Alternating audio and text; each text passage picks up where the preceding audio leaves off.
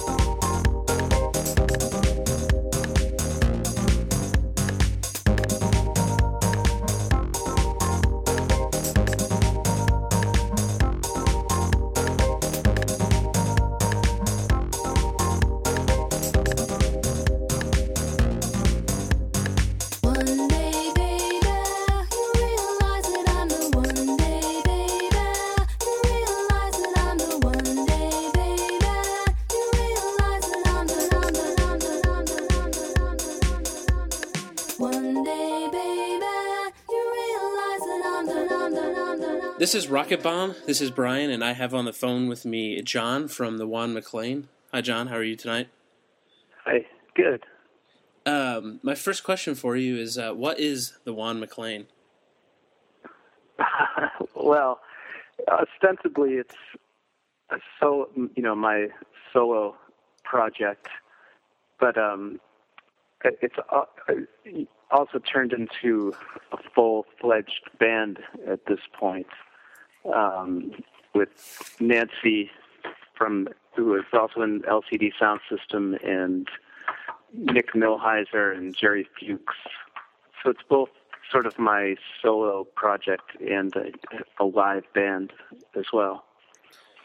So does the uh, the li- the live band uh, involved with you creatively, like when you're writing writing the songs, or do you still do that pretty much solo? Well, not for my first album. That one I had written entirely on my own. But um, a- after touring for quite a while with my live band, after that album, I knew that I had wanted to involve them more in the making of this album. And so when we went into the studio to do the basic tracking for this album, um, those guys actually ended up writing a lot of stuff as well.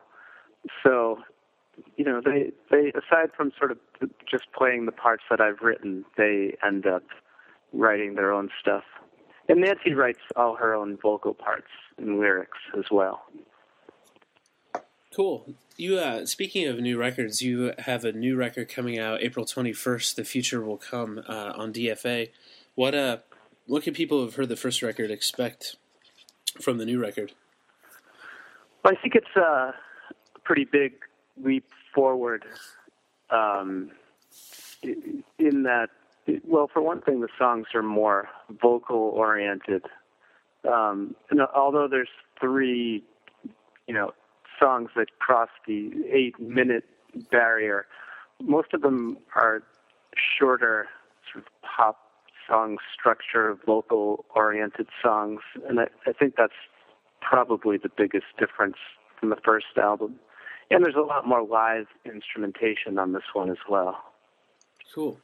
So, um, one, uh, this is kind of an off. I didn't have this written down, but one of the things that I really like about uh, um, uh, your band or, and you, I guess, is uh, the uh, the music videos that I've seen of a couple of your songs are just really really great. What uh, are you guys planning on doing? A lot of uh, are you planning on doing videos from this record as well? Yeah, um, in fact, um, the Nancy and I just finished making our first video for this album, which is for the song "One Day," which is uh, the first single from the album, and um, it's almost entirely animated, except Nancy and I are featured in it, um, you know, as our real selves. Uh, with it, and then from there, it's animated, and that'll be coming out in a few weeks, I think, sometime uh, in the middle of April. Cool. That sounds that sounds really cool. I can't recall the uh, track. I didn't note it. The the video that you had of it's like sort of you and uh, I'm not sure who the, the other guy in the group is. I think he's, he's the your drummer.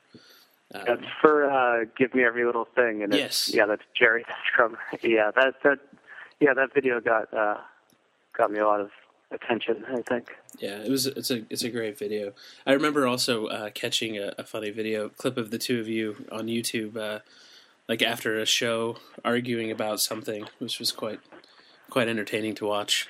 having, having oh yeah, we were fighting over uh, the, the time that I left Jerry in um, after a show in Albuquerque and abandoned him at the show.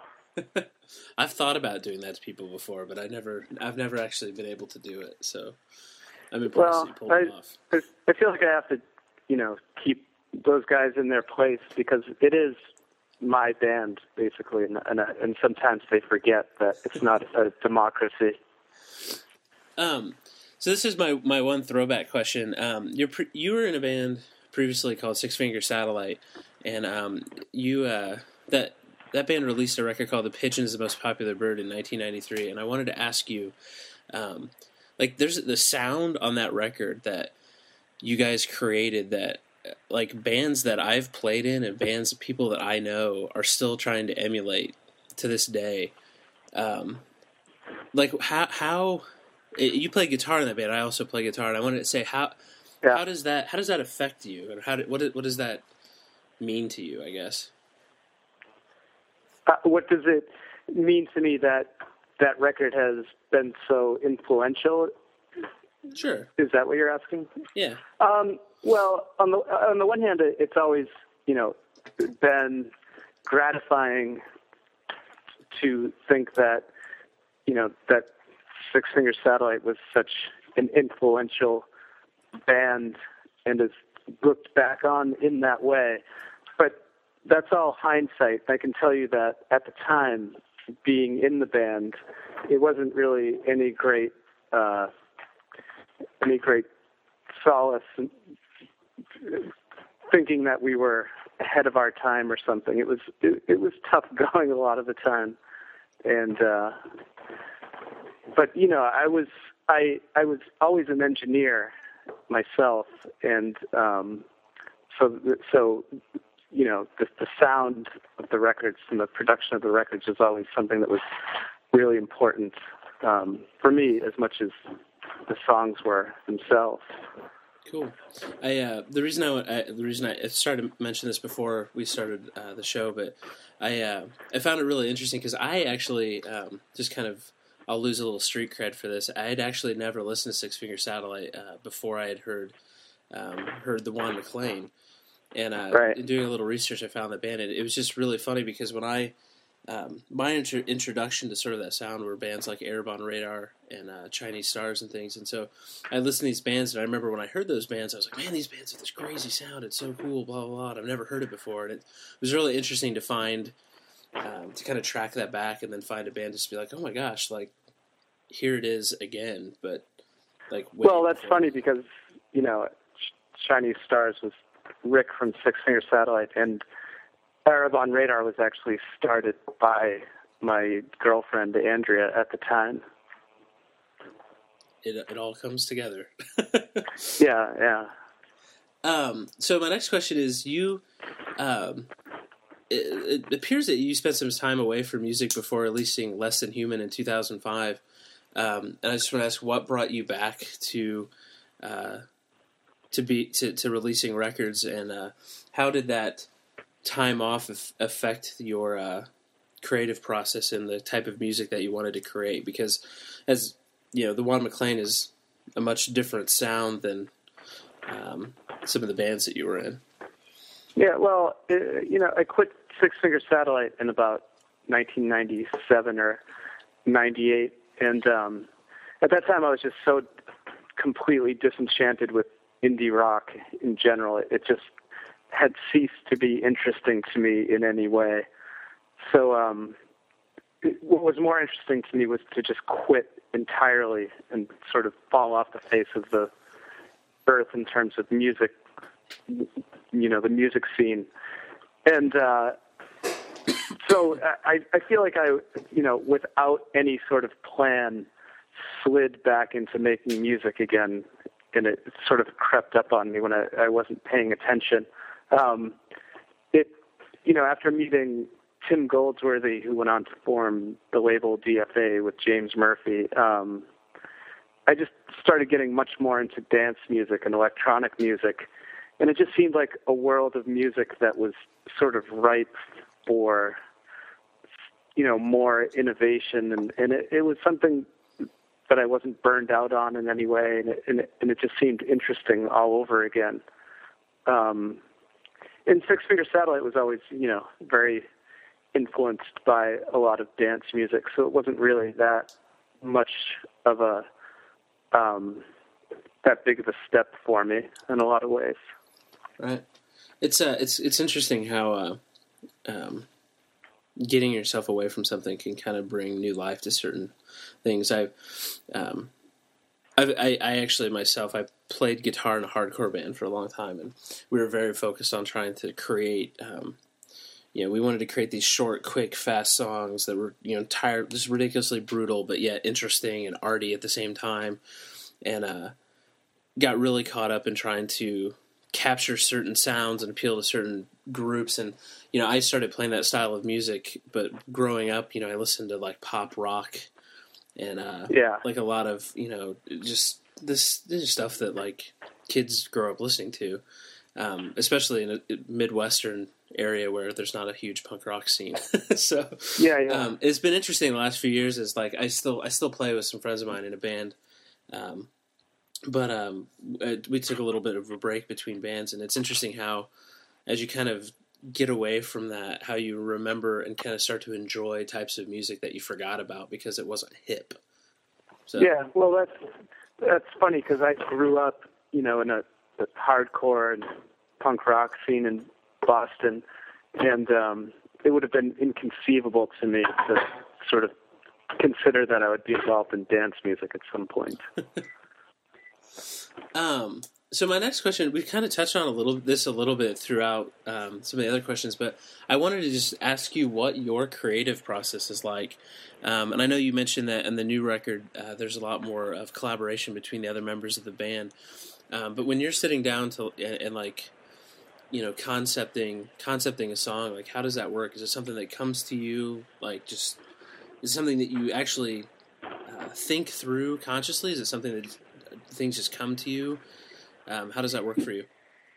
Well, it generally, I think, is inspired traditionally for me by feeling really bad. Um, I, it seems to be most inspired to write when I'm really troubled by something, which I think is fairly evident in you know a lot of the music that I've made, and uh, so I, I and then from there I think I I generally at this point am inspired by sounds more than anything else. I feel like every time I buy a new piece of gear, like a new synthesizer or something like that, there's always like a couple of songs that come out of it almost immediately. Um, and then it, it, you know, and also sort of being inspired by other people's music, like discovering new music that I hadn't heard before, is usually pretty gets me writing again. Cool. Well, my Yeah. la- my last question for you is, uh, uh, what's in store for the Juan MacLean? Um, we've talked a little bit about um, the, the your upcoming record. Um, I'm you know assuming there there there'll be tours around that things like that. But what's what's coming up? Um, yeah, there's uh, just you know going on tour with it with the live band again, um, Europe and the United States, um, and then uh, you know I go back to DJing again after that, and and then this time around I'm trying to you know make basically release things faster than I have before. Um, you know, I just went like three years between releases, um, and I, I, I, I really don't want that to happen again. How uh, how long will you be out on tour for? Uh, not sure. It, it we, we st- start in Europe um, in April, and then come back from there, the United States, and then kind of take it from there.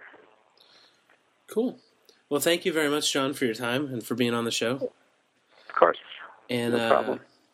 for the, those listening at home or about on your iPods or computers or what have you, next week we will have uh, the band Young Widows on the show. I hope. Um, still trying to work out some details. So uh, be sure to come back to the site for that or subscribe to this in iTunes. And uh, thanks for listening.